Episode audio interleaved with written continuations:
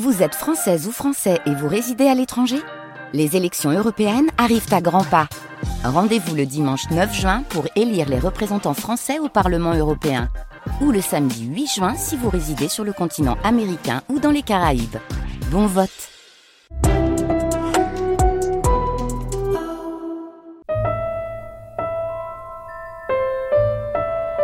Les nuits de France Culture. Les nuits de France Culture, une mémoire radiophonique.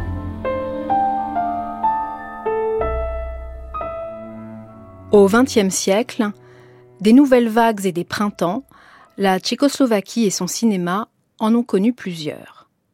L'occupation nazie, le coup de Prague de 48 et les chars soviétiques d'août 68 se sont chargés d'y mettre fin. De l'année 68, ici ou là, les mémoires ne sont pas imprimées des mêmes souvenirs. Le mai parisien fut une explosion de lyrisme révolutionnaire. Le printemps de Prague, c'était l'explosion du scepticisme post-révolutionnaire, écrivait Milan Kundera en 1978. C'est pour cela, disait l'auteur de la plaisanterie, que l'étudiant parisien regardait vers Prague avec méfiance, ou plutôt avec indifférence, et que le Pragois n'avait qu'un sourire pour les illusions parisiennes qu'il considérait, à tort ou à raison, comme discréditées, comiques ou dangereuses.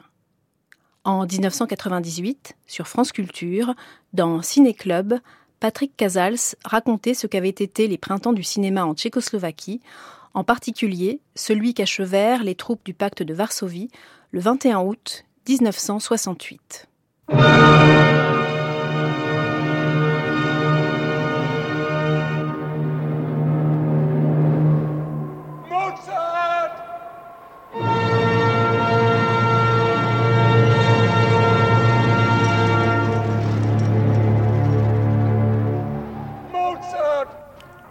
Ciné-Club. Les printemps du cinéma tchèque. Patrick Casals, Marie-Ange Garando.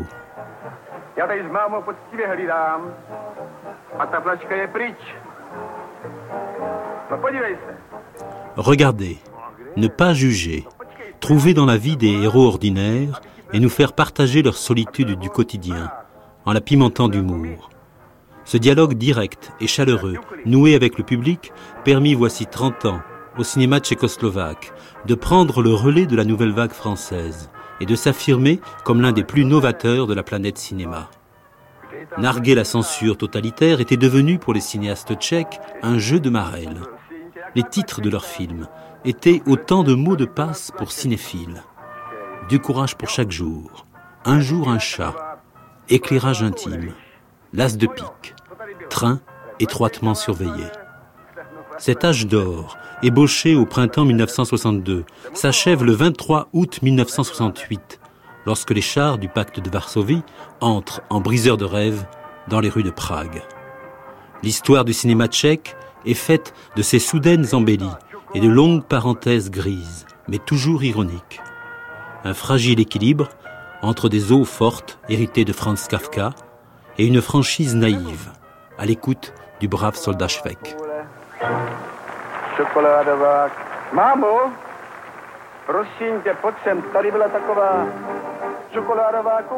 Jean-Louis Manceau.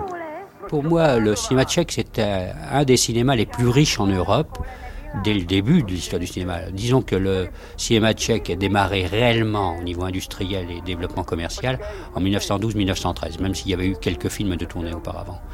Mais dans les années 30, à la fin du muet et au début du parlant, le cinéma tchèque est un des cinémas les plus importants en Europe. Il y a le cinéma allemand avec l'expressionnisme, il y a le cinéma français avec ce qui va devenir le réalisme poétique, et il y a un cinéma qui, est à peu près de même nature ici, mais qui subit en même temps une forte influence du jeune cinéma soviétique, qui subit l'influence du cinéma expressionniste allemand, qui en plus développe un humour particulier, car ce sera toute la période des années 30 est une période de comédie assez euh, intéressante ici.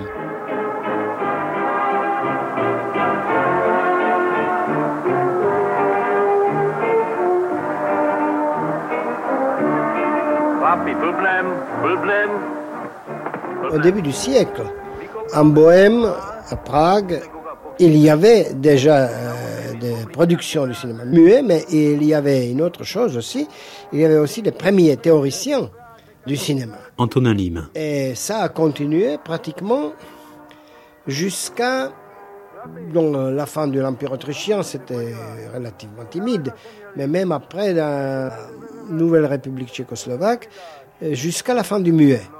Pourquoi? Parce que euh, du temps du muet, vous aviez une axe de production qui allait de Vienne par Prague jusqu'à Berlin. Vous avez Mahati, par exemple, qui a fait Extase, Eroticon, etc. Il travaillait avec Eddie Kisler, euh, Jung Hans, qui était berlinois, travaillait à Prague. Euh, on mélangeait des acteurs tchèques, euh, autrichiens, allemands, et ça marchait très bien. Le cinéma sonore à cette période, euh, période relativement productive, mais quand même, l'histoire du cinéma tchèque euh, commence à la fin du dernier siècle, ça c'est vrai. Il y avait aussi ces, ces films d'art de, de l'architecte Max Urban, non? Ah oui, il y avait, il y avait ça, même les premiers, les débuts d'animation, il y avait, il y avait tout, il y avait, mais c'était naturellement relativement modeste, mais quand même comme référence et comme racine, comme source, cette culture visuelle, si vous voulez, euh, existait et s'est révélée finalement dans l'avenir extrêmement importante.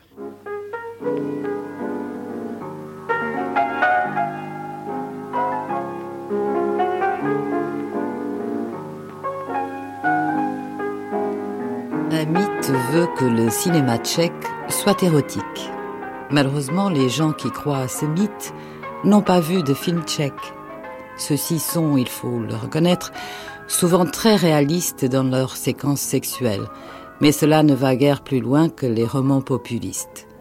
Par son côté fille-mère, rédemption des putains et déchéance des fermières terminant leur vie dans les cabarets des grandes villes, ce cinéma rappelle le cinéma scandinave sans tomber toutefois dans le mysticisme, mais sans en avoir non plus les qualités techniques. Le grand spécialiste de l'érotisme tchèque est Gustav Makati. Son meilleur film reste Éroticon, Séduction 1928. Grâce à la première scène, celle de la séduction de la fille du garde-barrière. Par contre, je n'ai jamais compris le succès de Extase, 1932, du même Makati. Évidemment, Eddie Kiesler, qui devint Eddie Lamar, est scandaleusement belle et son anatomie très chaste est agréable à regarder. C'est là que réside le seul intérêt de ce film, très superficiellement érotique, bourgeois et ennuyeux. Ceux qui l'admirent l'analysent dans les ciné-clubs, y cherchent les symboles freudiens comme s'ils ne crevaient pas les yeux, se pâment devant la scène d'amour où s'accumulent tous les poncifs du genre, ferait bien d'aller voir ou revoir la partie de campagne. Ado Kirou.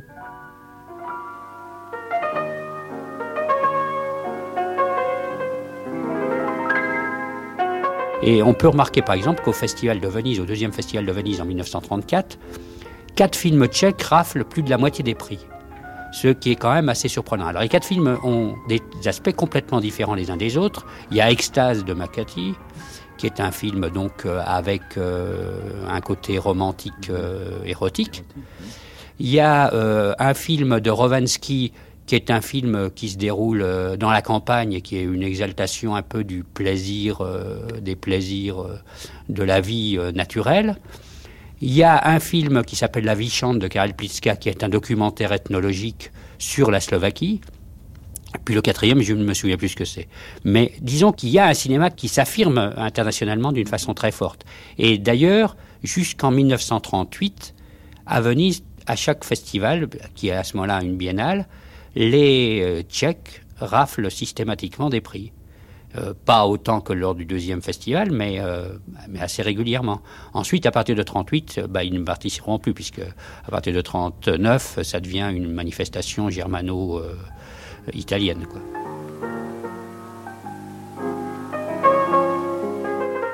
L'actrice tchèque Eddie Lamar conquiert, en s'ébattant nue dans une campagne verdoyante et dans les eaux d'un torrent, une réputation mondiale qui lui permet d'accéder à l'Olympe hollywoodien.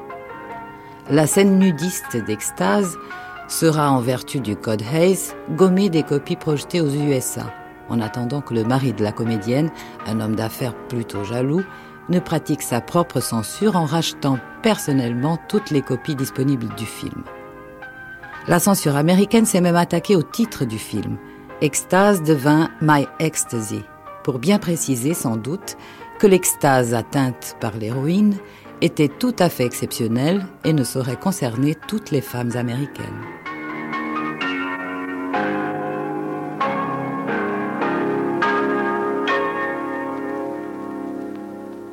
Les films qui ensuite ont, marqué un petit peu le, cinéma tchèque, qui lui ont valu aussi quelques lettres de noblesse sur le plan international, des films comme Telle est la vie ou La vie à 18 ans, ce sont des films qui ont euh, marqué quelle euh, nouvelle étape dans l'esthétique et dans la, dans la créativité tchèque alors, euh, il ne faut pas confondre. Telle est la vie est un film qui est fait par un Berlinois, mhm. au confond de la période sonore muette.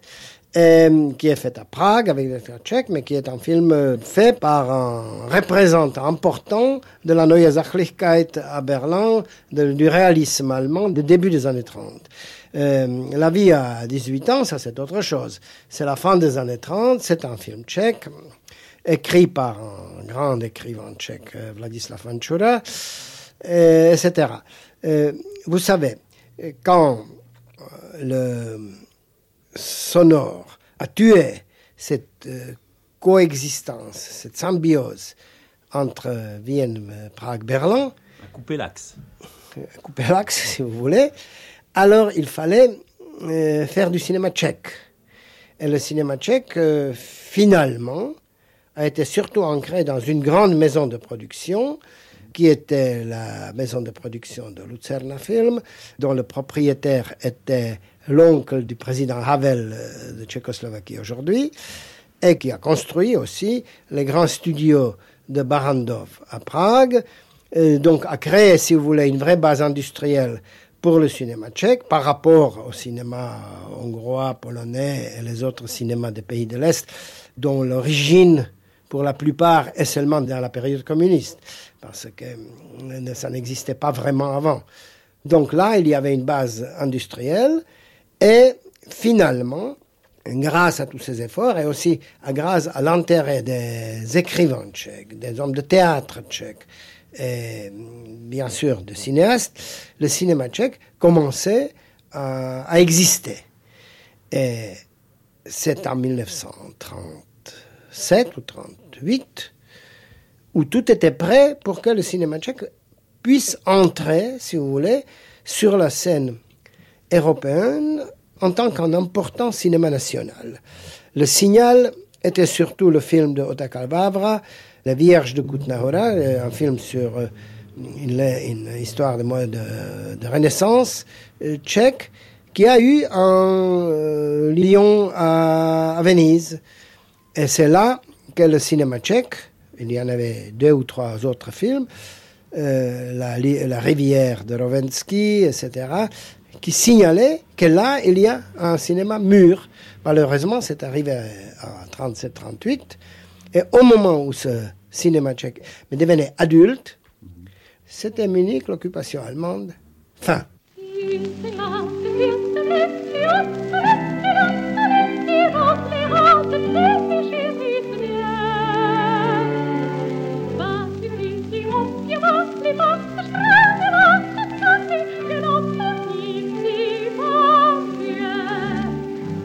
En ce qui concerne les drames et, les comédies euh, dramatiques, il y a une très évidente parenté et en même temps un enracinement social assez évident. Quand on voit par exemple ce qui se déroule avec Extase, on peut le retrouver dans certains films de 1947-1948. Et on va le retrouver aussi dans les films de la première nouvelle vague de 1956, notamment avec des films de Kakinia. Et puis on le retrouvera bien sûr avec la deuxième nouvelle vague euh, dans les années 64, 65, 66. Et euh, il n'y a pas un éloignement très grand entre ce type de cinéma-là. C'est toujours, euh, d'ailleurs souvent, une description où une personne ou un groupe de personnes est victime de la pression sociale et de l'environnement, mais en même temps a des désirs extrêmement forts alors ça peut se traiter sur le plan érotique, ça peut se traiter sur le plan social. Et donc euh, on arrive finalement à avoir des choses qui se renvoient qui se rappellent, qui sont des échos les uns des autres. Et c'est vrai aussi que, puisqu'on évoquait tout à l'heure la, comédie et l'humour, et que je dis que le seul successeur c'est Menzel, c'est que quand euh, j'avais proposé à Menzel de faire à Saint-Denis une carte blanche où il ferait à la fois, il montrerait les films dans lesquels il a joué, puisqu'il est comédien, les films qu'il avait réalisés, et, et puis il m'a dit, mais moi je veux aussi autre chose, je veux que tu montres des films des années 30, et je vais te faire une liste, et tu montreras ces films-là, parce que c'est là que naît mon inspiration, et c'est à eux que je veux rendre hommage, et que mes films sont des échos directs. Et c'est vrai que quand on regarde bien, on s'aperçoit de cette parenté-là. Mais c'est de même nature, on pourrait dire. Il s'est déroulé euh, un événement euh, en France qui était le cinéma de la résistance, enfin de l'occupation, entre 1939 et 1944. Alors on a dit pique-pendre sur certains des films, mais il y avait aussi des films de résistance avec des codes. Eh bien ici, en République tchèque, il y avait, à Prague, au studio de Barandov notamment, il y avait un cinéma de résistance de la même nature. Et c'est pas un hasard si, euh, pour euh, montrer la résistance, on utilisait des thèmes historiques, par exemple la Confédération des, des Dames de Katowice. C'était un film où euh, les femmes étaient l'organe de résistance à l'invasion autrichienne, à l'occupation autrichienne au XVIe siècle. Mais en fait, on pouvait tout de suite faire la parenté, je veux dire, avec la période nazie, quoi. Et on peut reprendre des tas de films comme ça de même nature à la même époque. Alors donc, pour revenir donc ensuite à l'époque euh, de l'occupation soviétique et notamment dans la période 68-90, il est vrai que le cinéma aussi a utilisé souvent des aspects historiques pour montrer et pour rappeler la situation présente.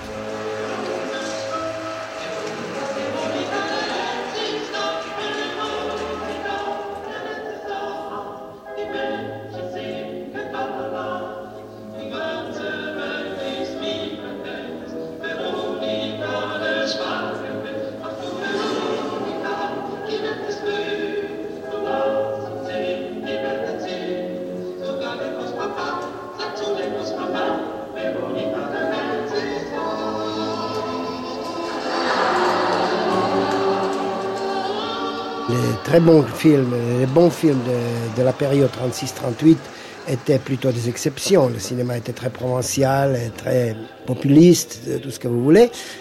Pendant l'occupation, les cinéastes et producteurs tchèques de tous bords, de gauche, pas de gauche, tout ce que vous voulez, se réunissaient dans un comité clandestin et ont préparé un projet de nationalisation du cinéma tchèque avec l'idée suivante ce n'était pas du tout une copie du système soviétique.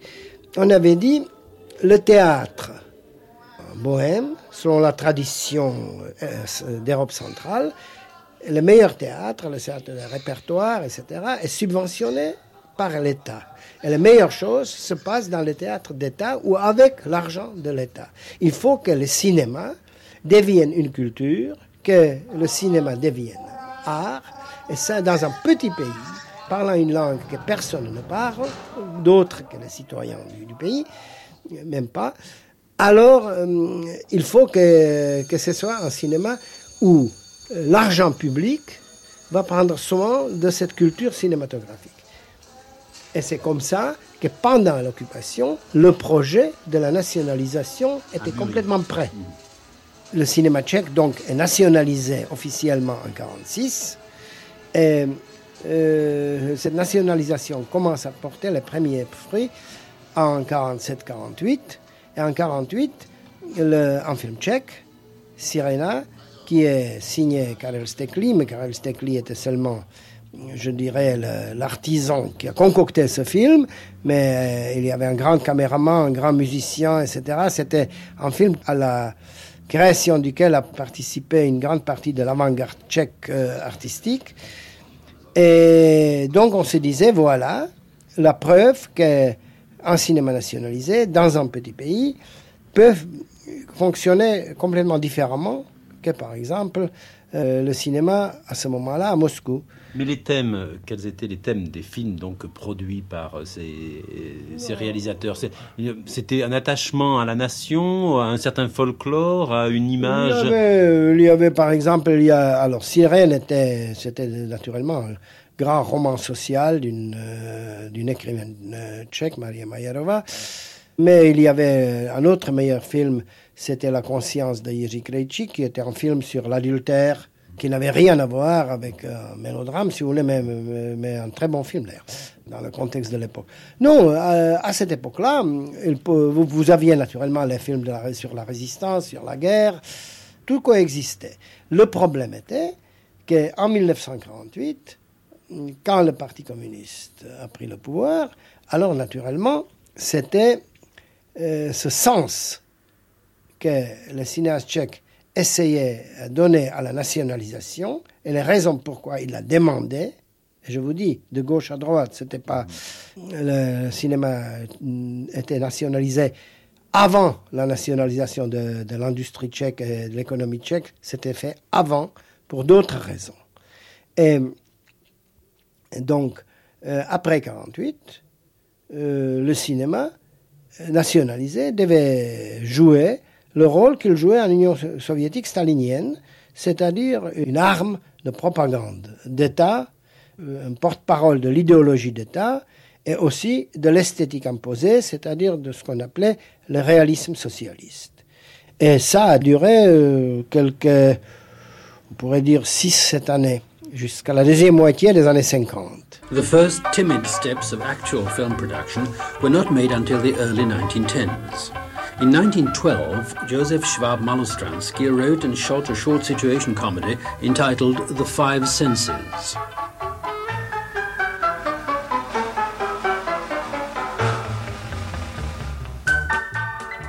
Des studios de Prague à ceux de Zlin, financés par Bata, roi de la chaussure et mécène, le cinéma d'animation tchèque permet au 8e art de se trouver un nouvel espace cinématographique. Les marionnettes de Jiří Trinka, ou les acteurs effarés de Karel Zeman s'inscrivant dans des gravures sur bois illustrant Jules Verne, témoignent de la verve épique et de l'invention des cinéastes tchèques.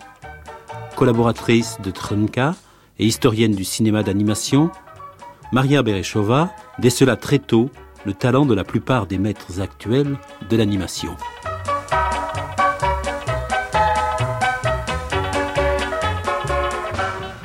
Maria Bereshova.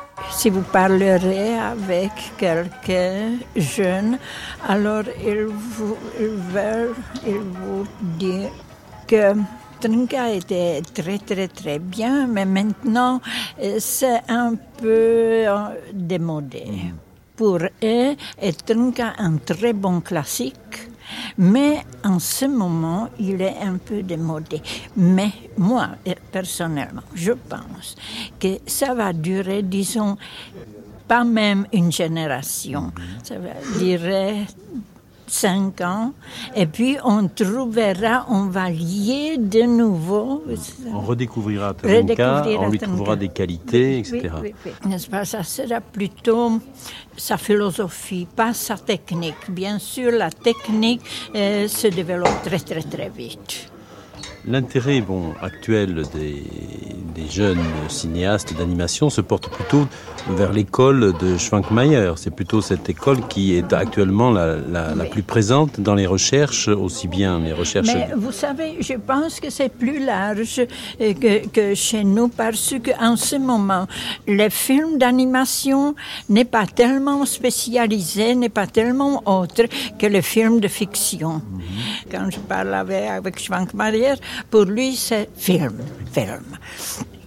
Et maintenant, il s'exprime par toutes les techniques, il s'exprime dans ce domaine. Bien sûr, chez Schwankmayer, c'est un peu autre. Pour lui, la marionnette, c'est un symbole parce que pour lui, c'est plutôt pas la marionnette cinéma, de cinéma, mais plutôt marionnette du théâtre.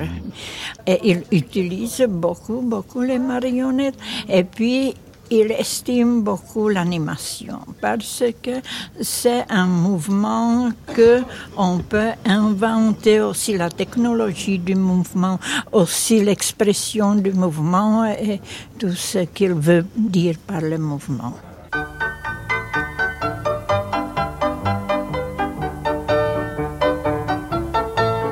Marie est-ce que vous êtes déroutée par les effets spéciaux ou est-ce que c'est un domaine que vous voulez explorer? Moi, je m'intéresse des effets spéciaux, mais vous savez, je ne comprends pas la euh, technologie. Euh, c'est toujours plutôt ce que je vois. Alors, je veux expliquer pour moi comment ça s'est fait. Mais je pense que ce n'est pas essentiel, ce n'est pas important comment on le fait. Mais ce qui est important, comment réagit le public, quel sentiment évoque l'image et tout ça. Est-ce que le cinéma d'animation euh, tchèque euh, est toujours une part importante de la production cinématographique actuellement? Il y a des personnalités avec lesquelles on compte. Schwankmayer, par exemple. Euh, Bartha, mais Bartha, avec Bartha, c'est difficile parce que euh, il n'a pas assez d'argent pour Golem. Il va faire Golem. J'ai vu les rushs ça va être quelque chose d'extraordinaire avec des effets très très très bien pensés, euh, de point de vue artistique très bien fait. Mais il n'a pas d'argent en ce moment. Il euh, attend déjà sept ans. C'est beaucoup. C'est beaucoup. Et pour notre cinématographie, Bon, c'est plutôt toujours le passé. Parce que, vous savez, dans les années 50, si on a parlé de films tchèques, on a tout de suite pensé à, à Trenka Zeman, et à, ces personnalités parce que à tous les festivals, on a projeté ces films, les films bien sûr, ces films avaient obtenu des prix. Et d'autre part, le gouvernement tchèque ou le Parti communiste a laissé travailler Trinka parce que pour eux, c'était aussi une certaine publicité. On a dit, mais vous voyez, ce film communiste dans le pays communiste, ils ont tant de liberté, ils peuvent, parce que ça coûtait beaucoup, beaucoup d'argent. Alors, ils, euh, ils ont donné l'argent pour ces films, parce que c'était notre publicité culturelle.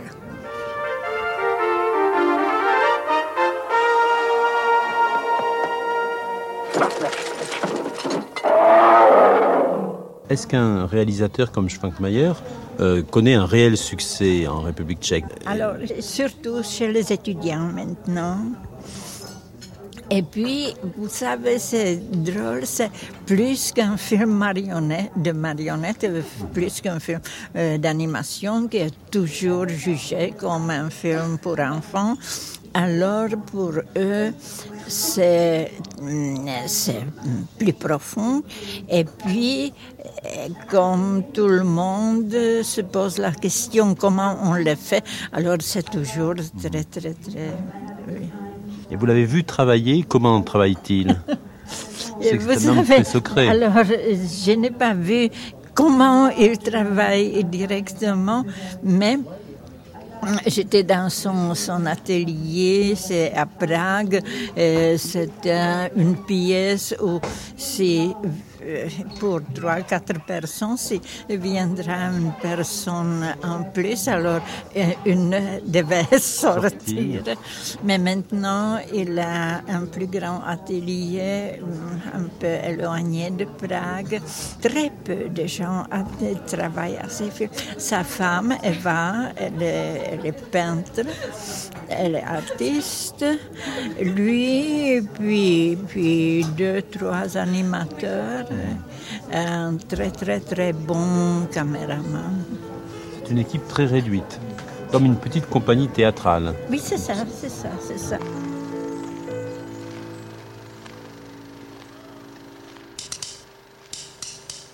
Táhněte do háje, všichni pryč. Chtěl jsem jít do ráje a nemám klíč. Jak si tu můžete takhle žrát? Ztratil jsem holku, co jí mám rád. Napravo, nalevo, nebudu mít klid. Dala mi najevo, že mě nechce mít. Zbytej a špinavej, tancuju sám. Váš pohled káravej, už dávno. Pořád je na kolenách. Antonin Limo.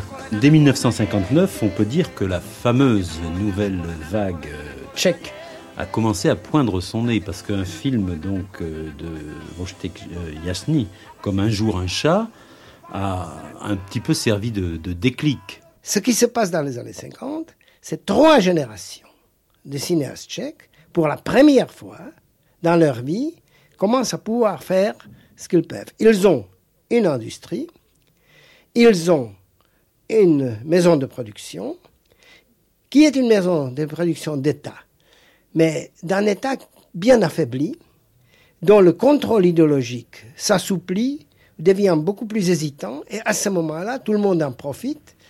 Et c'est la seule explication, si, vous vous en souvenez pas, mais, mais dans les années 60, le cinéma tchèque récolte des premiers prix euh, pendant dix ans dans tous les festivals du monde. Ce n'est pas possible que ce soit uniquement le fait d'une seule génération de cinéastes.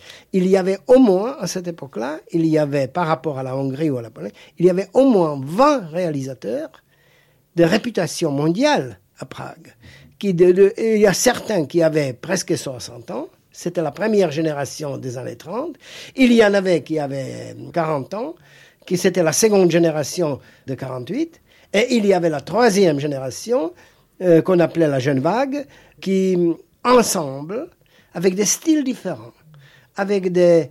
euh, vous savez, le, plus grand, le premier grand succès, par exemple, du cinéma tchèque, c'était un film de Kadar et Klos, qui était de la génération intermédiaire, euh, qui s'appelait à Cannes Miroir aux Alouettes, euh, autrement on le connaît plutôt comme le magasin dans la Grande Rue. Euh, c'était dans les années 50. C'était une génération qui n'était pas, pas du tout l'avant-garde. Et ce qui est intéressant, c'est par exemple même l'ancienne génération, un Otakar Vavra ou un Mac Fritsch, qui avait à ce moment-là, donc, euh, mon Dieu, presque 60 ans, quelque chose comme ça, ils ont eu un renouveau et sous la pression de la situation des jeunes dont ils étaient les professeurs à l'Académie de cinéma. Ils ont fait leur meilleur film. Vavra a fait ses, me- ses meilleurs films dans cette période-là, ses deux meilleurs films. Justement, il a fait des films staliniens, épouvantables, etc., des réalismes socialistes. Et après, il a repris le souffle. Et sous la pression de jeunes, il a fait des- deux films qui sont remarquablement intéressants. Alors, euh, vous avez là donc cette foule, si vous voulez, qui pas seulement entre dans le cinéma, mais qui, est, qui s'empare du cinéma tchèque, si vous voulez, et profite de, de l'assouplissement du contrôle idéologique, euh, de contrôle de censure, et finalement, tous ensemble, créent ce qu'on appelait le miracle du cinéma tchèque, le tchécoslovaque, Le premier printemps de Prague. et, et ça a commencé par un film slovaque. Pas par le film de Jasny, mais par un film qui s'appelle Le Soleil dans le filet, qui était un film de Stefan Uher, qui était interdit en Slovaquie, auquel les critiques tchèques ont fait une euh, première représentation solennelle à Prague, et c'était le déclic. Et ça a commencé, et ça, ça, nous sommes en 1955. Le, en 58, l'État, le Parti communiste, a essayé de reprendre tout ça en main. En 58, ils ont convoqué une conférence euh, où, on- où devait- où les têtes ont tombé, etc. Mais ça n'a rien aidé. Ça, au bout d'une année, ça a recommencé, et ça a duré jusqu'à 69.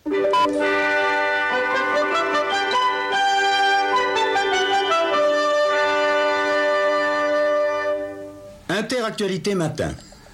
Au micro Michel Forgit, Roger Giquel, Jacques Rousseau. Tout de suite un flash de dernière minute. Les chars soviétiques sont à Prague. Apparemment, ils ont été débarqués par avion car ils n'ont cessé pendant toute la nuit d'affluer de l'aéroport.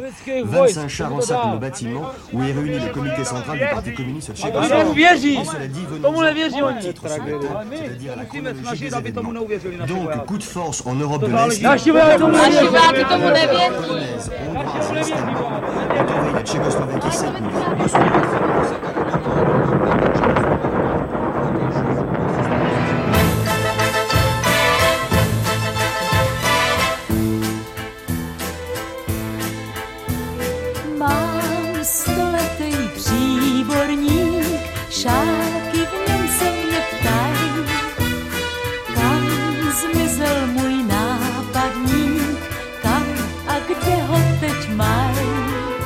Vous étiez donc à Prague, vous étiez euh, critique de cinéma, mais en même temps vous, aviez une part un peu active dans euh, la création de tous ces films.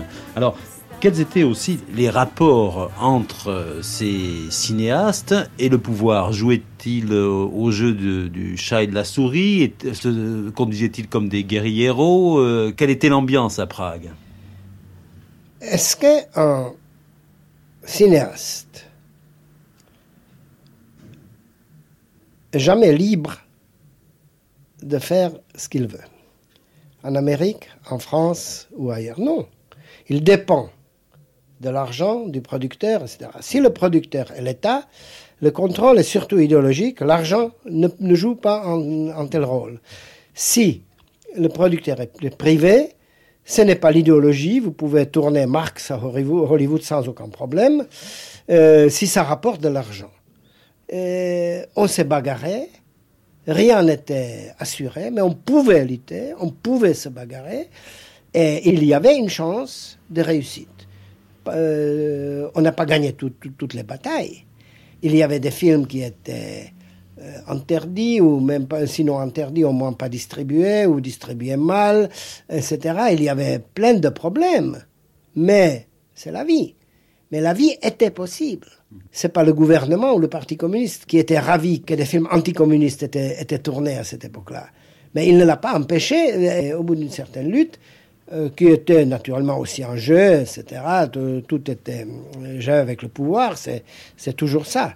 Euh, alors, euh, la chose importante qui est arrivée à la fin des années 50, euh, au milieu des années 50, c'est le changement de structure de la production. Les grands studios, le cinéma d'État, la grande production de cinéma euh, de fiction, était décentralisée. À l'intérieur du studio existaient six groupes de production, c'est-à-dire six compagnies de production, si vous voulez, euh, avec leur budget, etc., et avec leur, euh, leur propre noyau artistique, intellectuel, tout ce que vous voulez. Et cette décentralisation, cette indépendance, cette autonomie de ces groupes de production était le chemin vers cette diversification de production où les jeunes, les moins jeunes et les vieux collaboraient ensemble, mm, coopéraient ensemble pour faire de cinéma tchèque ce qu'il est devenu.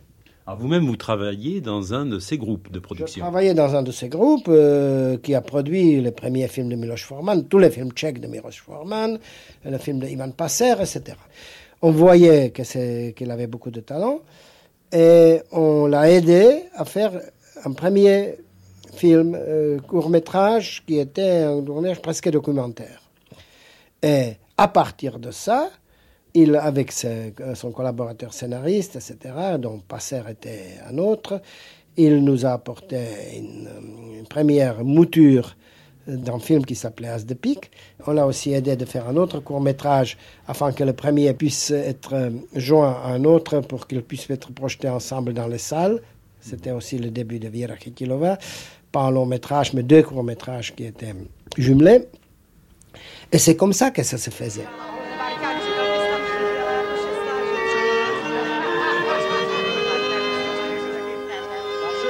Dans les années 60, on les appelait les Don Quichotte tchèques. Ces jeunes rebelles se battaient contre les moulins à vent du dogmatisme. Ils avaient décidé de distinguer clairement la vérité du mensonge et de défendre la vérité, même au prix de leur vie.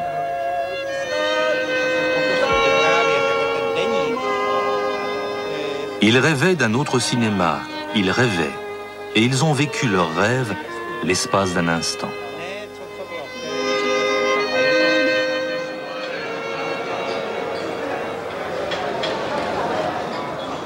Le Café Slavia dans la soirée du 16 janvier 1998. On fait la fête à Milos Forman.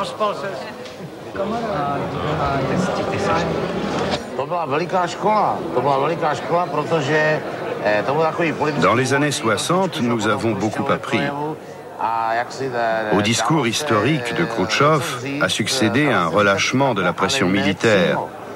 On pouvait tout dire, même la vérité, mais indirectement. Il a fallu apprendre à dire la vérité de façon détournée, ce qui n'est pas un exercice inutile pour un réalisateur ou un auteur. Le spectateur ou le lecteur était obligé de se creuser les méninges pour trouver le sens. Mais c'était aussi un amusement. Eh oui, les années 60 nous ont beaucoup appris. Quels souvenirs gardes-tu de ces années? Des souvenirs agréables. On avait environ 30 ans. À cet âge, on ne se rend pas compte de l'horreur qui frappe l'homme au moment où il réalise qu'il ne peut ou ne pourra plus travailler, que ses forces l'abandonnent. On ne se rendait pas encore compte de la barbarie de ce système. De plus, nous étions un groupe de bons amis. C'était bien, parce que chacun faisait des films différents. Il n'y avait pas de concurrence ni de jalousie. Chitilova faisait d'autres films que Nemec, Nemec en faisait d'autres que Passer, Passer d'autres que Yires, Evald Chorm, Pavel Juracek, etc. C'est ce qui faisait le charme de ces films. Qu'est-ce qui caractérise le phénomène de la nouvelle vague Peut-être son côté unique, je ne sais pas. Ou peut-être encore cette image. Jusqu'aux années 60, les portes du studio Barandorf nous étaient fermées. Devant ces portes, une troupe de jeunes gens attendait. Lorsqu'elles se sont ouvertes, une quinzaine de nouveaux jeunes réalisateurs ont envahi le terrain en l'espace de deux ans. Surveiller deux ou trois personnes, c'est facile. Mais surveiller 15 fous, ce n'était pas une mince affaire, même pour les communistes.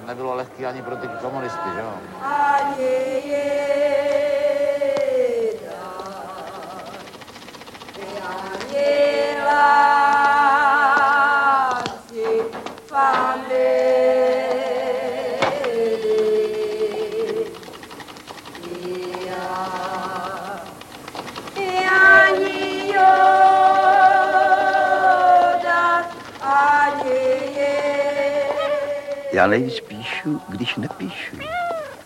To je, když se procházím, když chodím, když vedu ten můj vnitřní monolog, když vadím do sebe všechno to, co jsem nejen slyšel, Lorsque l'on regarde justement les, les génériques de, de, ces films, on s'aperçoit qu'il y avait des noms euh, importants. Bon, euh, euh, Kundera pour La plaisanterie euh, de Jérôme Gires, Rabal pour un grand nombre de films de Jerry Menzel et d'autres. En même temps, il y avait un film comme Les petites perles au fond de l'eau qui a été un, une sorte de manifeste un petit peu de, de, de toute la nouvelle vague. Rabal, c'était la nouvelle de Rabal.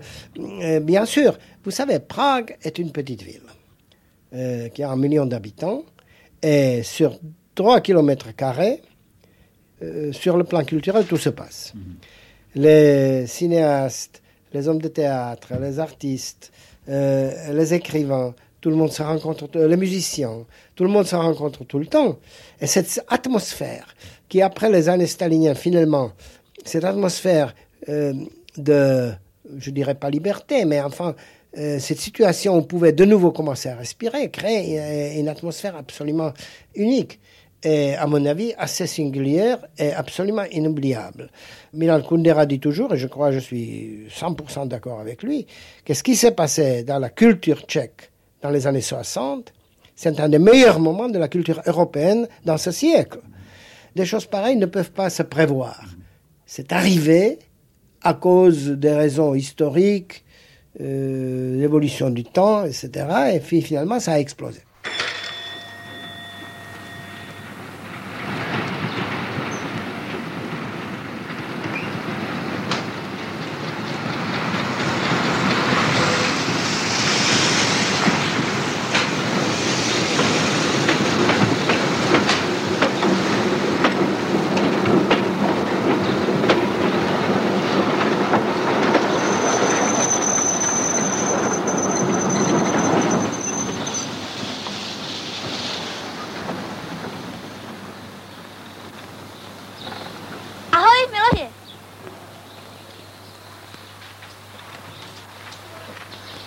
našel.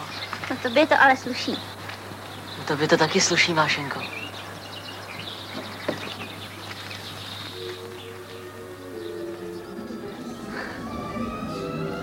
Jerry Menzel, un regard sur sa carrière, c'est toujours un peu difficile, mais on peut peut-être revenir euh, à l'époque des premiers films et puis voir le chemin effectué. C'est un regard plutôt positif ou c'est un regard critique? Alors, euh, je je sais pas si c'est critique ou positif, mais je crois que c'était un peu gay parce que euh, ma carrière a commencé très vite, très, euh, et elle monte très vite parce que quelques années après mes études, j'ai reçu Oscar, après mon premier film, mon métrage. On peut rappeler le titre? Euh, le train étroitement surveillé. Après, j'ai reçu de grands, grands prix ici au Festival à Karlovy pour l'été capricier. Après, ils sont venus euh, les chariots russes. Et après, ma- j'ai fait un autre film qui était euh, arrêté pour 20 années, qui a plus tard il a gagné la, la Grand Prix à, à Berlin, Alouette sur un film. oui, euh, l'URSS d'or.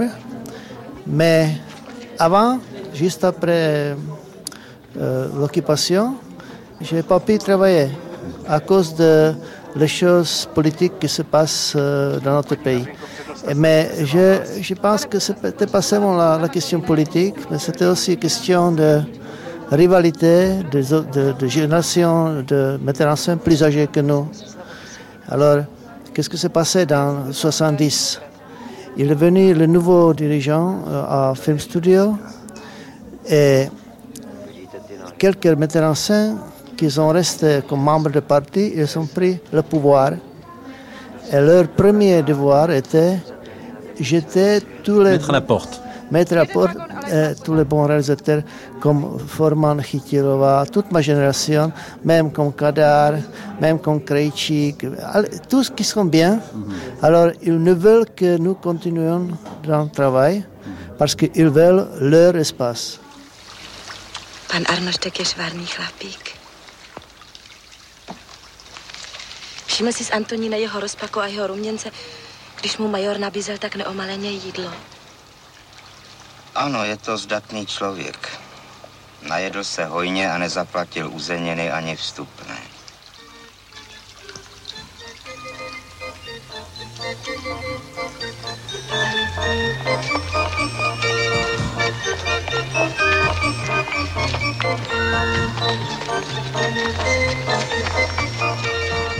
On a un peu oublié qu'en dehors de la jeune vague, vous citez Menzel, vous citez Forman, d'ailleurs le meilleur film de Forman, de loin le meilleur de, un film de Forman fait en Tchécoslovaquie, c'était euh, Au fait les pompiers.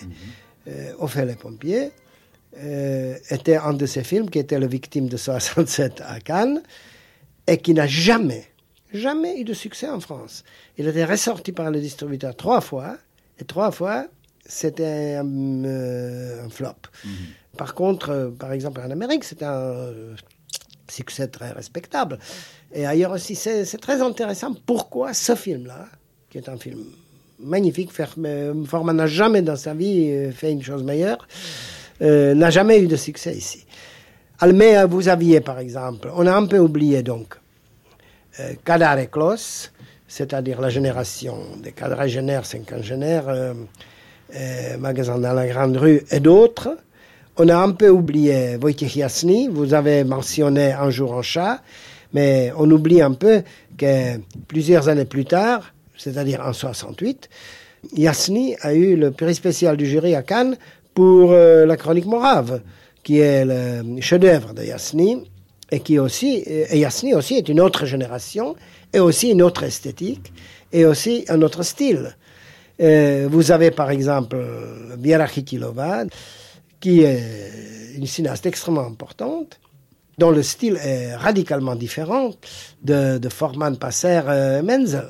Et vous avez quelqu'un comme Ewald Schorm, qui était un cinéaste tout à fait de nouveau, c'était des films psychologiques, et c'était des films, euh, comment dirais-je, d'une autre profondeur, Shorm aujourd'hui est mort. Et, euh, c'est très dommage, c'était un grand cinéaste. Une chose, par exemple, qui caractérisait beaucoup la jeune vague tchèque, c'était le travail avec les acteurs non professionnels. Non? C'était, c'était une des choses absolument essentielles. Forman, tout, tout le monde d'ailleurs, Ricky Lovachan, tout le monde. Mais c'était vraiment une cinématographie pour un petit pays. C'était, c'était très étonnant. Et l'explication, de nouveau, je vous dis, c'était tout ce qui s'est accumulé pendant la période euh, qui, a commencé au début des années 30, a fini en 69.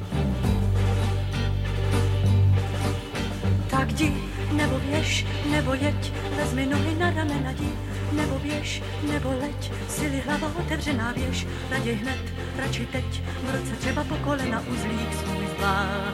Nečekej dál, jdi pryč, všeho nech, cestu znáš, přes ta pole neoraná jdi, nečekej na to až, krutě padneš za tyrana běž, a když chceš, tak se taš, komu zvoní tato hra na tobě, tak zachraň, co máš. la situation de cinématographie tchécoslovaque a tombé ils ont présenté officiellement que la nouvelle vague était le mauvais temps pour la cinématographie tchécoslovaque, que c'était la célébrité de la nouvelle vague s'était fait euh, artificiellement par des critiques bourgeoises, etc., etc., que euh, le, le, vrai développement, c'est la, la cinématographie socialistique, etc., etc. Mais le résultat, c'est que la, scénographie a tombé. Et très doucement, euh, Bochan, Yiresh, Khitilova, moi-même, nous, avons pu euh, rentrer dans, comme création, faire les films. Tout d'abord, faire le film, c'est-à-dire euh, positif. Alors j'ai fait un film sur des ouvriers, sur la vie des ouvriers, pour montrer comment j'ai les relations positives à la classe euh, des ouvriers. J'ai fait un film et c'était un peu bizarre parce que pendant le tournage, un des techniciens était sous et quand il était ivre, il a dit que le film, quand il sera fini, il va, le film sera fermé et officiellement, on, ils veulent dire que le film est mal et que le film montre que ma relation à, à la classe, classe ouvrière est très méchante. Heureusement, dans, nous avons tourné euh, le film dans un grand euh, euh, bâtiment d'une barrière. Et là, il y avait beaucoup d'ouvriers qui nous aiment. Et ils ont écrit les lettres que M. Mense a très bonne euh, relation à collectif, à, etc., etc. Partout, à Parti communiste, à, à Organisation de la jeunesse, dans les syndicats, dans le ministère de, de, construction. Et partout, ils ont écrit les lettres pour dire que moi, je suis bien pour. Et grâce à ça, le film était bien. Alors, il n'est pas bien, mais, mais pour ce euh, temps, il était bien.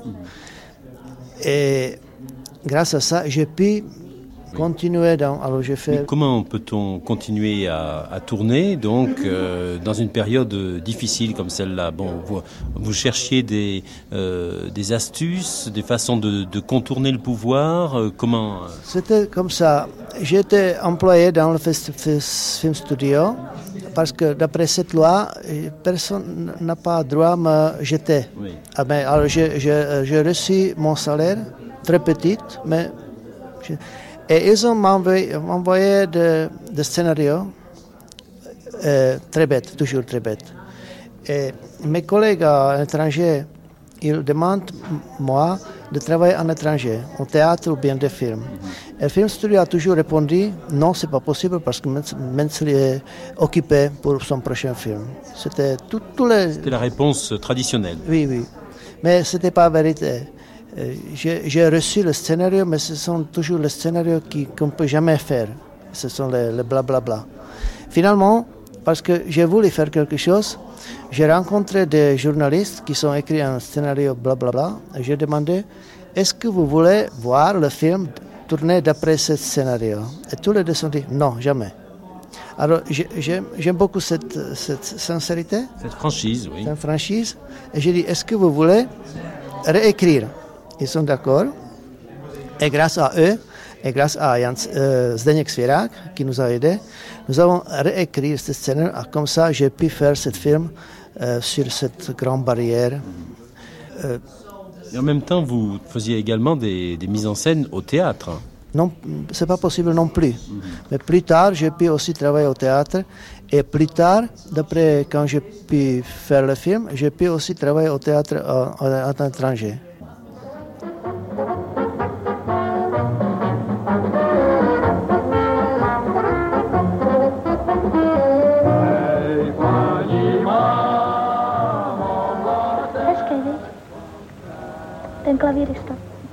Mais cette période se vivait très mal parce que l'État est de nouveau repris les rênes, euh, l'État Antonin très limité intellectuellement, et très peureux parce que euh, il craignait que ce qui s'est passé dans les années 60 pouvait peut-être se, reproduire. Euh, alors vous savez que, par exemple, la censure, ou enfin ce qui égalait à la censure, c'est-à-dire la surveillance des studios, etc., la, censure commençait déjà au travail quotidien. Il fallait veiller que même le style des films des années 60 ne pénètre pas dans la création des, années 70. Le contenu, etc., c'était secondaire. Enfin, c'est pas secondaire, c'était primordial, mais le style était surveillé. Tout était surveillé, de très près. Alors, euh, il y en a certains qui ont émigré, euh, donc uniquement Forman a eu du succès. Passer aussi. Hein, Passen, je dirais comme ça, Passen a très bien et très honnêtement survécu. Mais Passen n'a jamais fait un meilleur film que son premier film et son dernier film. Parce que vous savez, Forman est arrivé à l'émigration après son quatrième long métrage. C'est-à-dire quelqu'un qui a déjà établi son style, son langage, etc. Son premier film américain qui était pas un très grand succès en Amérique, mais qui a un énorme succès en Europe, Taking Off, était quoi? Était une synthèse des films tchèques euh, de Forman. Les Américains ont bien su. Ils dit voilà, c'est très joli, mais c'est pas américain. ils ont bien compris, tandis que les, les Européens ont vu ça et dit ah c'est l'Amérique, ça c'est très bien. Et, donc il y en a qui ont émigré. Et il y en a qui sont restés. Euh, tous, au début, euh, ont été interdits de studio. Et après, progressivement, certains pouvaient rejoindre le studio à condition que, naturellement, ils abandonnent leur style, ils abandonnent leur écriture et que, euh, naturellement, ils, ne provoquent pas, disons, sur le contenu, sur le style, etc., mais qu'ils amusent le public. C'est comme ça que Menzel a survécu, c'est comme ça que Hitilov a, survécu, mais ils n'ont jamais fait un film qui serait comparable à ce qu'ils ont fait dans les années 60. Et quand finalement le régime a changé en 89, ils avaient déjà 60 ans. Kofax. Kofax kicks. He delivers. It's up the middle, it's a base hit. Richardson is rounding first, he's going for second. The ball's in the deep right center. Davison over in the gutter, cut the ball off. Here comes the throw, Richardson around, and Garcia goes into second. He's tied, he's in there, he's safe. It's a double, he's in there, Martin. You look at Richardson, he's on second base. Kovacs is in big fucking trouble. Big trouble, baby. All right, here's Tresh is the next batter. Tresh looks in, Kovacs. Kovacs gets a sign from Roseboro. He kicked once. Pendant cette 30 années, l'industrie du cinéma a continué, c'est-à-dire les ouvriers, les techniciens, toutes les professions sont continués et sont développés dans sa qualité. Alors ils ont dans le niveau euh, qu'on peut comparer euh, avec tous les bons cinématographies dans tout le monde. Il n'y a pas eu de rupture. Il n'y a pas de rupture, très bien. Hmm. Et grâce à ça, maintenant, il y a beaucoup de jeunes cinéastes, ils peuvent continuer à faire les films dans certaines euh, qualités professionnelles. Euh, question, c'est les raisons pour lesquelles ils veulent faire des films. Il y a beaucoup de, beaucoup de films qui sont faits seulement pour vouloir de faire d'être cinéaste. Et ça, je déteste.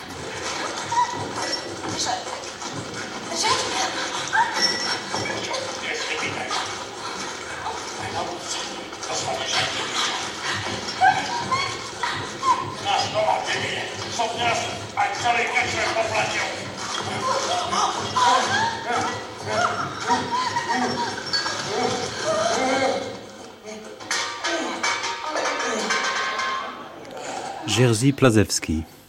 Il ne faut pas s'imaginer euh, ce développement euh, postérieur et la chute du communisme comme euh, un moment de, disons, de, du bonheur, parce que on voit que quand on perd l'adversaire, ça doit transformer toute la cinématographie.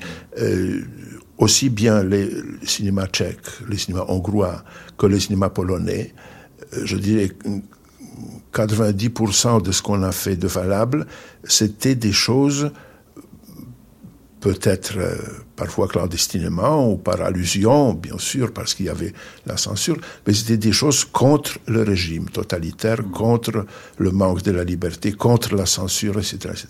Quand on a perdu cet adversaire, euh, il fallait de nouveau euh, déterminer le, le sujet principal.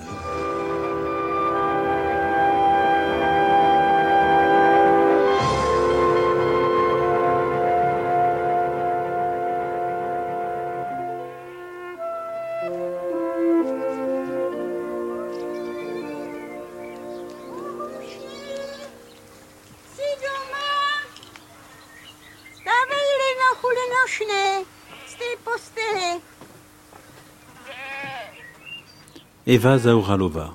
J'ai été très critique les premières années après euh, novembre 89 parce que j'avais l'impression que c'était pas tellement le manque de moyens financiers, euh, mais le manque d'inspiration. Euh, tout le monde euh, disait toujours Ah, si je pouvais parler en liberté, si je n'étais pas limité par la censure. Puis la censure est tombée, la liberté était là, et ils ne savaient pas de quoi parler. Et ils cherchaient des sujets très bizarres à l'extrême, ils cherchaient à plaire au public. Et à un certain moment, nous nous sommes rendus compte que l'ancien cinéma, c'est-à-dire le cinéma de la nouvelle vague tchèque et slovaque, ne disait plus rien à ces nouvelles générations. Parce qu'après cette génération de 30 ans est sortie de la faculté une nouvelle génération qui elle a beaucoup plus d'idées, beaucoup plus euh, d'originalité, elle est beaucoup plus personnelle. Euh, quand on voit par exemple le jeune Zelenka avec le film Les Boutonniers, que c'est un titre bizarre, mais le film tout entier est un peu, un peu comme ça. Euh, d'après moi, c'est un, peu un mélange du Jarmusch Kaurismäki, mais très original, très, très tchèque d'ailleurs, avec beaucoup d'humour tchèque. Et euh, alors c'est lui, c'est Sacha Gedeon, c'est peut-être euh, c'est aussi un nouveau venu Marek, Pavel Marek, ou euh, qui est déjà connu et qui a déjà remporté un Oscar. Donc, euh, depuis deux ou trois ans, euh, il y a aussi un, autre nouveau, c'est euh, pas seulement Rench, mais un autre, Oscar Reif, qui a fait le film qui est choisi pour la semaine de la critique à Cannes. Euh, c'est pas des chefs-d'œuvre, mais de toute façon, on peut trouver déjà quelque chose d'intéressant et quelque chose de nouveau. En Tchécoslovaquie, la démocratie fait une entrée remarquée. Václav Havel, favori pour l'élection présidentielle, parle à la télévision. Les Tchèques voient également sa tête un peu partout sur les murs des villes. Et pendant ce temps, on casse le de fer. Les soldats tchécoslovaques vont commencer à s'en prendre au grillage. Ils vont le détruire sur 65 km. Après la chute du communisme, tout ce qui était État, argent public, etc., c'était du diable. Alors, il fallait dénationaliser, privatiser tout et naturellement, et les cinéastes étaient pauvres, il faut dire. Je me souviens de mes premières discussions avec eux où je leur dis soyez prudents. Qui va produire? Qui va financer? Comment ça va se faire? Et ils voulaient rien entendre parce que euh, nous produirons nous-mêmes, euh, on fera euh, des petites sociétés, etc. Ils ne comprenaient pas que pour un petit film, un petit pays, c'est presque impossible. je leur ai dit, associez-vous à la télévision. Ah non, la télévision, on veut pas du tout voir, etc. Maintenant, naturellement, c'est par la télé uniquement que, vous pouvez faire des choses, d'ailleurs, même ici, etc. Et dans ce schéma, naturellement, on sautait les gens les plus débrouillards qui ne voyaient dans la privatisation de, de la cinématographie tchèque, des studios tchèques, uniquement euh, une, une, possibilité de gagner beaucoup d'argent. Euh, de louer finalement aux Américains, de faire des, pas seulement des coproductions, même de louer tout simplement les studios, etc. Mais il s'est trouvé que ça n'a pas marché, parce que euh, l'Europe et l'Amérique euh, a d'autres possibilités de tourner que dans les studios qui à cette époque-là étaient déjà vétustes, etc., et en même temps chers. Alors finalement, euh, la, le bilan est assez désastreux. Les, les studios sont euh, banqueroutes, euh, l'argent est disparu, tout a disparu dans l'air et il y a une production qui se fait, comme on dit, sur le genou. Et dans un petit pays, même en film, le plus populiste possible, le plus vulgaire possible, ne gagne pas le coût de la production. Alors qu'est-ce que vous voulez faire? Moi, je dis toujours que dans les petits pays, le studio système n'a pas été inventé en Union soviétique. Le studio système est une invention hollywoodienne. Et pour les petits pays, un studio système décentralisé, etc., avec euh, l'argent public, si vous voulez, partager entre la télévision et le cinéma, etc., est peut-être la seule possibilité de maintenir en vie une culture cinématographique. Vous pouvez toujours, les films se font, mais vous préférez, moi je préfère ne pas les voir. Euh, et il n'y a pas de, de vraies unités de production avec des gens qui ont de l'expérience, qui peuvent aider les jeunes cinémas, qui peuvent leur dire écoutez, le scénario n'est pas bon, il faut travailler, etc. Ça n'existe pas. Finalement, si vous ramassez un peu d'argent, vous pouvez finalement faire tout, tourner tout ce que vous voulez. Přátelé, cítím ve vzduchu břitvu. Ale pěkně ostravo. Jean-Louis Manceau. Les gens de l'ancienne nouvelle vague, comme euh, euh, Menzel, comme euh, Kitilova, comme Iresh et autres, quand je vois leurs films maintenant, je trouve que d'abord, ils ratent leur sujet. Ils ont des, scénarios qui sont pas très bien travaillés ou qui euh, n'ont pas une unité de ton et de, développement euh, cohérente. Ils ont tendance à faire des digressions. Et puis, euh, peut-être au fond qu'avant, quand ils subissaient des pressions, il y avait une volonté de résistance. Et que maintenant, le fait qu'ils se sentent libres et que la seule pression, c'est la pression de l'argent, fait qu'ils n'arrivent pas à maîtriser leur, euh, leur propre euh, écriture. L'exemple le plus typique d'ailleurs dans les cinéastes, je dirais que c'est presque Yann Nemetz. Car Yann Nemetz a fait des films extrêmement forts jusqu'au moment où il a été interdit en 68 et il n'a pratiquement plus tourné pendant 22 ou 23 ans, si ce n'est pour la télévision allemande. Et puis, euh, depuis qu'il est ici, il essaie de tourner, et là, ces obstacles sont vraiment des obstacles de scénario et de moyens financiers. Il a les moyens financiers pour faire ce qu'il veut, mais en fait, il n'arrive pas à écrire quelque chose auquel il donne une euh, dimension euh, cohérente. En fait, ceux qui sont restés découvrent la liberté, et ceux qui sont partis, c'était le cas de Nemetz, eh bien, ne retrouvent plus leur inspiration antérieure. Ils, se sont, euh, ils ont subi des influences qu'ils ne maîtrisent pas complètement, et puis ils ont tendance à aller vers, euh, ben, vers le, sujet de télévision, presque à la limite. Parce que euh, quand dans un sujet de télévision on leur dit en 52 minutes il faut raconter une histoire, fut-elle l'histoire de Derrick, pour prendre l'exemple germanique, puisqu'il y a beaucoup des séquences de Derrick qui ont été tournées par des cinéastes tchèques en exil, eh bien, on se rend compte qu'ils n'arrivent pas à sortir de ce moule dans lequel on les a mis. Oh.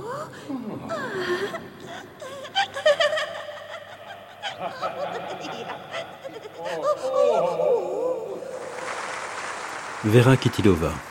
On pense que si je proteste contre cette situation, que je suivis ma situation, ce n'est pas vrai je, peux me trouver l'argent à cause de mon nom, de mes films, à cause de ça que je suis vieille. Alors, je peux trouver l'argent ou non. Mais ça dépend du projet, ça dépend du travail, de, de la confiance. Mais généralement, ce n'est pas en, ordre. Oui, c'est ça, hum, espoir pour la nouvelle génération aussi. Mais les, euh, les, jeunes gens dans ce moment étaient non, non, non, nous, nous voulons être libres, non, aucune.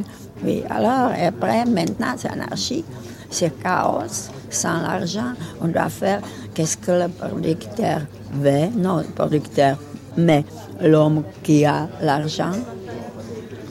Et on fait seulement tout pour, pour matériel, pour l'argent, rien pour l'esprit. C'est la situation.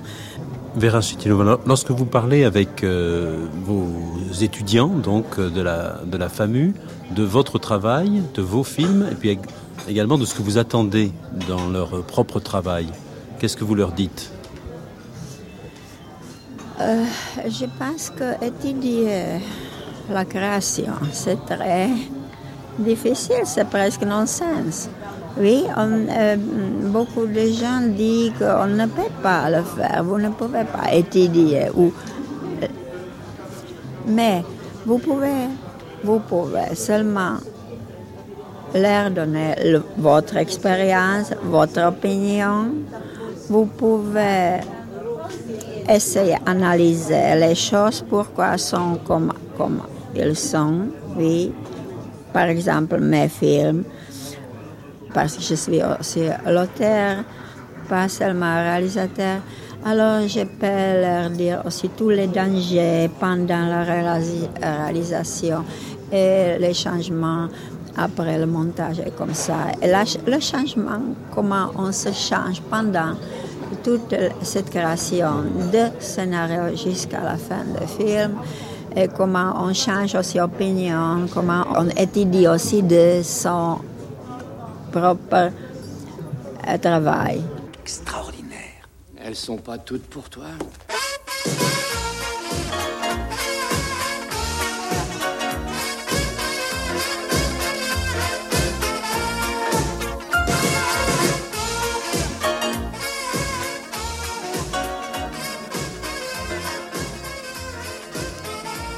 Eva Zaorlova, le, le, public semble marquer une nouvelle phase dans l'évolution de, de, la soif de films.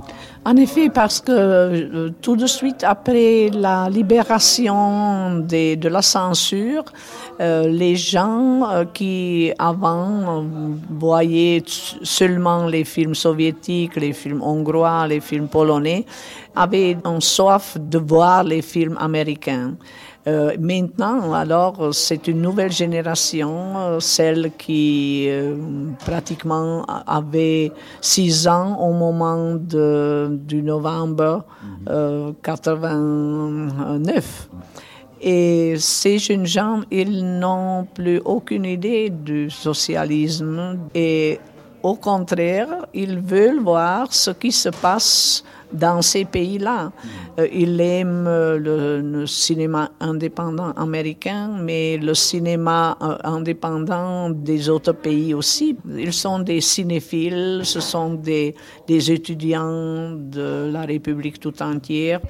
Donc, euh, on assiste peut-être à un changement de, goût et à une nouvelle orientation culturelle, ce qui est très bien parce que c'est euh, c'est pratiquement orienté contre la société de consommation. Et c'est vrai que c'est les mêmes jeunes gens mangent peut-être à, à McDonald's mais euh, en même temps, il aime voir les nouveaux films euh, russes, les nouveaux films hongrois, le cinéma polonais. Ils sont très ouverts, par exemple, au cinéma euh, indépendant américain, mais beaucoup moins au cinéma indépendant français ou, ou italien. Ma génération était orientée plus vers la culture française, tandis que la jeune génération aujourd'hui, ils s'orientent beaucoup euh, au cinéma euh, anglophone.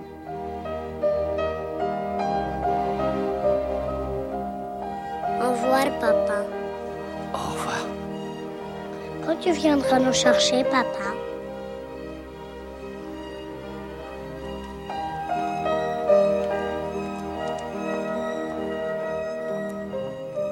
Jerzy Plazewski. Euh, si vous connaissez des films comme Kola, par exemple, euh, de Svierak, euh, c'est un cinéma ouvert vers les hommes, peut-être même beaucoup plus que les films euh, dans les pays prospères qui perdent un peu l'homme et, le bonheur de l'homme de, la vue. par exemple, pour le cinéma américain, pour le cinéma français, ça signifie avant tout que le sujet soit original, pas encore vu. Mais est-ce que vous estimez que les films de Sverak, par exemple, sont euh, aussi forts, aussi cinématographiquement importants que ceux de la nouvelle vague tchèque? Euh, Je crois que beaucoup plus dans le cinéma tchèque que, par exemple, dans le cinéma français, on voit cette continuité. Euh, bien sûr, le temps est changé et le régime n'est plus là, euh, celui qu'on devait combattre. Mais ce qui fait la trace la plus caractéristique du cinéma tchèque, c'est cette observation détaillée de l'homme, de l'homme tout simple, pas exceptionnel, du tous les jours, un homme de la rue. Kola, qui est un bon exemple, ne montre donc rien d'exceptionnel. Mais la manière dont s'est traitée cette histoire euh, l'a fait émouvante, l'a fait touchante. Et, euh, j'aimerais que les metteurs en scène polonais, euh, à part leur avantage dans d'autres domaines, auraient la même, disons, volonté d'observer tellement près l'homme ordinaire.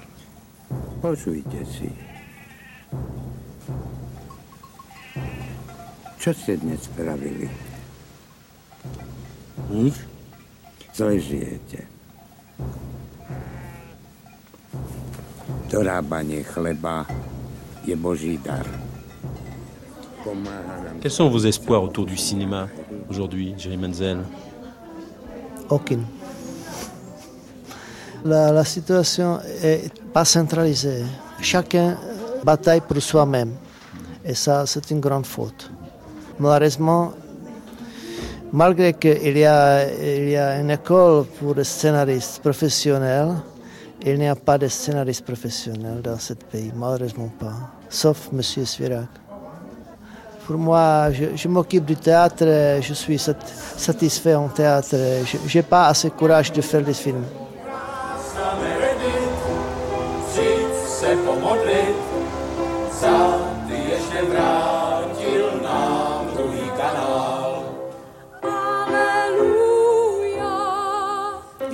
Jean-Louis Manceau.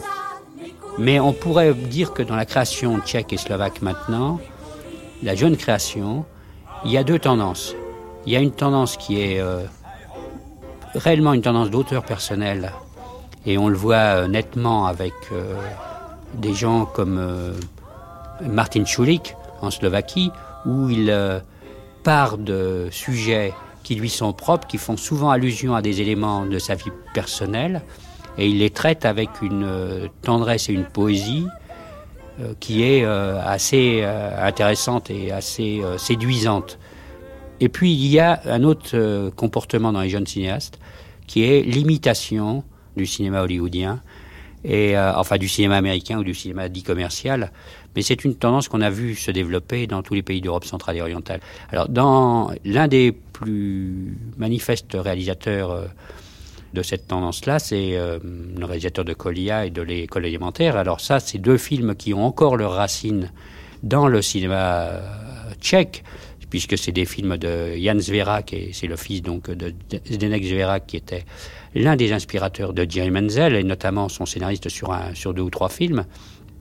Et euh, Jan Zverak a montré dans ces deux films-là un certain nombre de retranscriptions des racines et de l'histoire. Mais néanmoins, c'est quand même euh, assez roublard, assez euh, complaisant. Et ça veut vraiment, je dirais presque que c'est, il y a certains aspects démagogiques pour toucher le public à la fois tchèque et puis aussi intéresser ou séduire le public international. C'est pas tout à fait un hasard si Colia a eu l'Oscar du meilleur film Hollywood, du meilleur film étranger. Et puis dans les autres films alors de Jan Sverak, c'est clair, là l'imitation est absolument évidente. C'est des films comme Accumulator qui sont des films euh, de pseudo science-fiction, ou alors c'est La Virée qui est un film qui est une imitation des road movies américains, avec histoire policière et, et mort. Bon, et puis pression, assassinat, etc. Et donc, euh, bon, je veux dire que ce cinéma-là est un peu un cinéma de mode, et je pense pas qu'il euh, fera réellement carrière à Hollywood, Jan Zverak, et c'est ce qu'il veut d'ailleurs, et puis c'est aussi ce que pense Miloš Forman et ce que pense Jerzy Menzel. Forman a dit que euh, Jan Zverak, pour lui, c'était un des grands espoirs du cinéma euh, en ce qui concernait le cinéma commercial, mais il le dit bien en ce qui concerne le cinéma commercial. Alors chez les jeunes aussi, il y a quand même quelques jeunes qui ont fond du cinéma d'auteur, notamment ma, le réalisateur euh, qui a fait le film Marianne, qui est sorti en France, qui est un film sur un gitan. C'est une œuvre tout à fait personnelle. Le réalisateur s'appelle Pat Vaclev. Dans sa tête, dans sa vie et dans ses rapports, parce qu'il avait continué à avoir des rapports réguliers avec les Tziganes, c'était quelque chose qu'il vivait presque au quotidien. Et donc, euh, c'est vraiment une expression personnelle sur ce sujet-là. Et il y a d'autres cinéastes qui euh, commencent à apparaître depuis 1991-92 euh, et qui montrent qu'il y a peut-être un nouvel espoir et une nouvelle, nouvelle vague.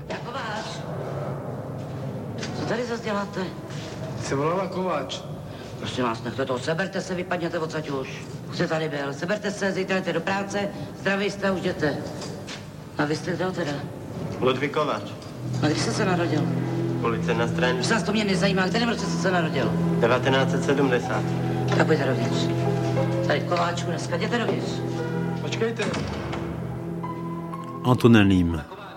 Je crois que dans un petit pays, on ne peut pas penser, imaginer qu'un cinéma commercial purement commercial puisse survivre.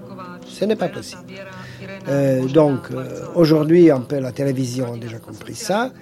L'État tchèque s'est complètement distancé euh, du cinéma tchèque et de la culture tchèque en général. maintenant, ça change un tout petit peu aussi, mais ça a duré dix ans. Ces dix ans n'ont pas vraiment laissé de traces dans la production cinéma, des traces qui seraient importantes ou dignes de ce passé dont on a parlé il y a naturellement des talents, ça c'est sûr. Mais maintenant, ce qui manque, c'est ce cadre-là à l'intérieur duquel ce talent va s'épanouir. Je vous, ai dit, quand on a pour la première fois rencontré Forman, nous étions quelques-uns qui ont pris par la main lentement, l'avons aidé. Ce n'est pas, nous lui avons pas donné des idées, c'est lui qui avait des idées. Mais nous l'avons lentement aidé, lentement, euh, pas à pas, etc. Comment vous pouvez, euh, un, artiste, surtout dans les sciences, c'est très fragile. Il faut vraiment le choyer et tout. Et ça, c'est arrivé avec Forman. Sans cette aide-là qu'il a eue, sans cet entourage qu'il entourait d'amis, il aurait difficilement fait être devenu ce qu'il est devenu. Forman est le seul, avec Fritz Lang, des Européens non anglo-saxons, qui a réussi à Hollywood. Vous n'en connaissez pas d'autres. Et c'est pas seulement Forman, tous les autres. Et je crois que c'est ça qui manque. C'est ça qui manque, ce respect.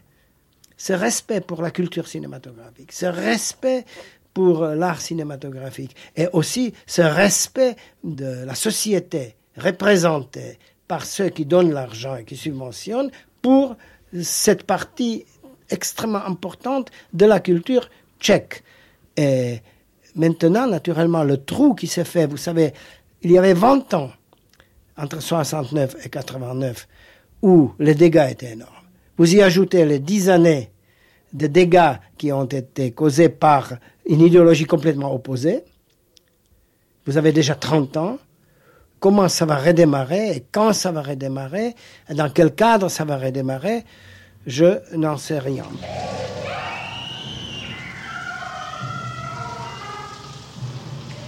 La partition Tchéquie-Slovaquie, l'arrivée massive de capitaux étrangers et les priorités de l'économie libérale ont sans doute faussé la trajectoire future du cinéma tchèque. La solidarité et la dynamique de cinéastes pourfendeurs d'un régime essoufflé ne sont plus aujourd'hui qu'un épisode lumineux de l'histoire du bloc de l'Est. Héritier d'une tradition littéraire et théâtrale, jouant sur le grotesque, refusant la nostalgie passive, les cinéastes tchèques savent que de chaque côté de l'Atlantique, chacun prête un œil amical aux vérités et sautes d'humeur qui peuvent encore jaillir au printemps sur les écrans de Prague.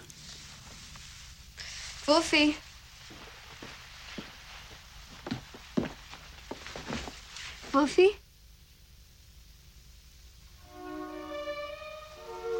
Wolfie?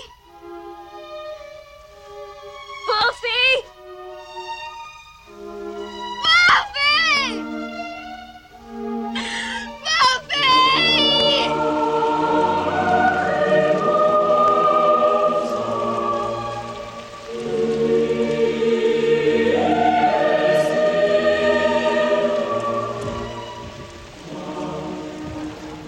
Ciné-Club, les printemps du cinéma tchèque, avec Maria Bereshova, Vera Kitilova, Eva Zaoralova, Antonin Lim, Jerzy Plazewski, Yuri Menzel, Milos Forman, Jean-Louis Manceau. Extrait des films Amadeus, Au feu les pompiers, Les petites perles du fond, Train étroitement surveillé, Un été capricieux, Les amours d'une blonde, Vol au-dessus d'un nid de coucou, Détective, Colia, Le Jardin, Accumulator, Marianne. Archives INA et Arte. Texte lu par Anna de Carvalho. Mixage Christian Keller, Pierre Mine. Réalisation Marie-Ange Garando. Ciné-Club Patrick Casals.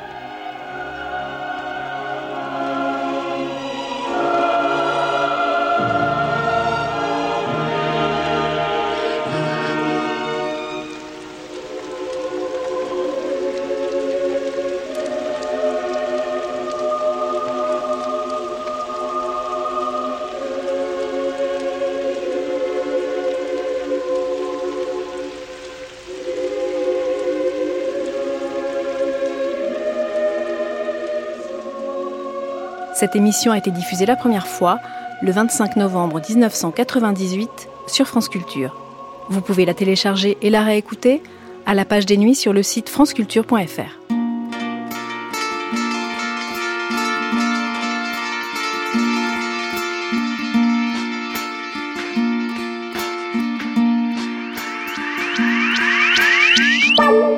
Loli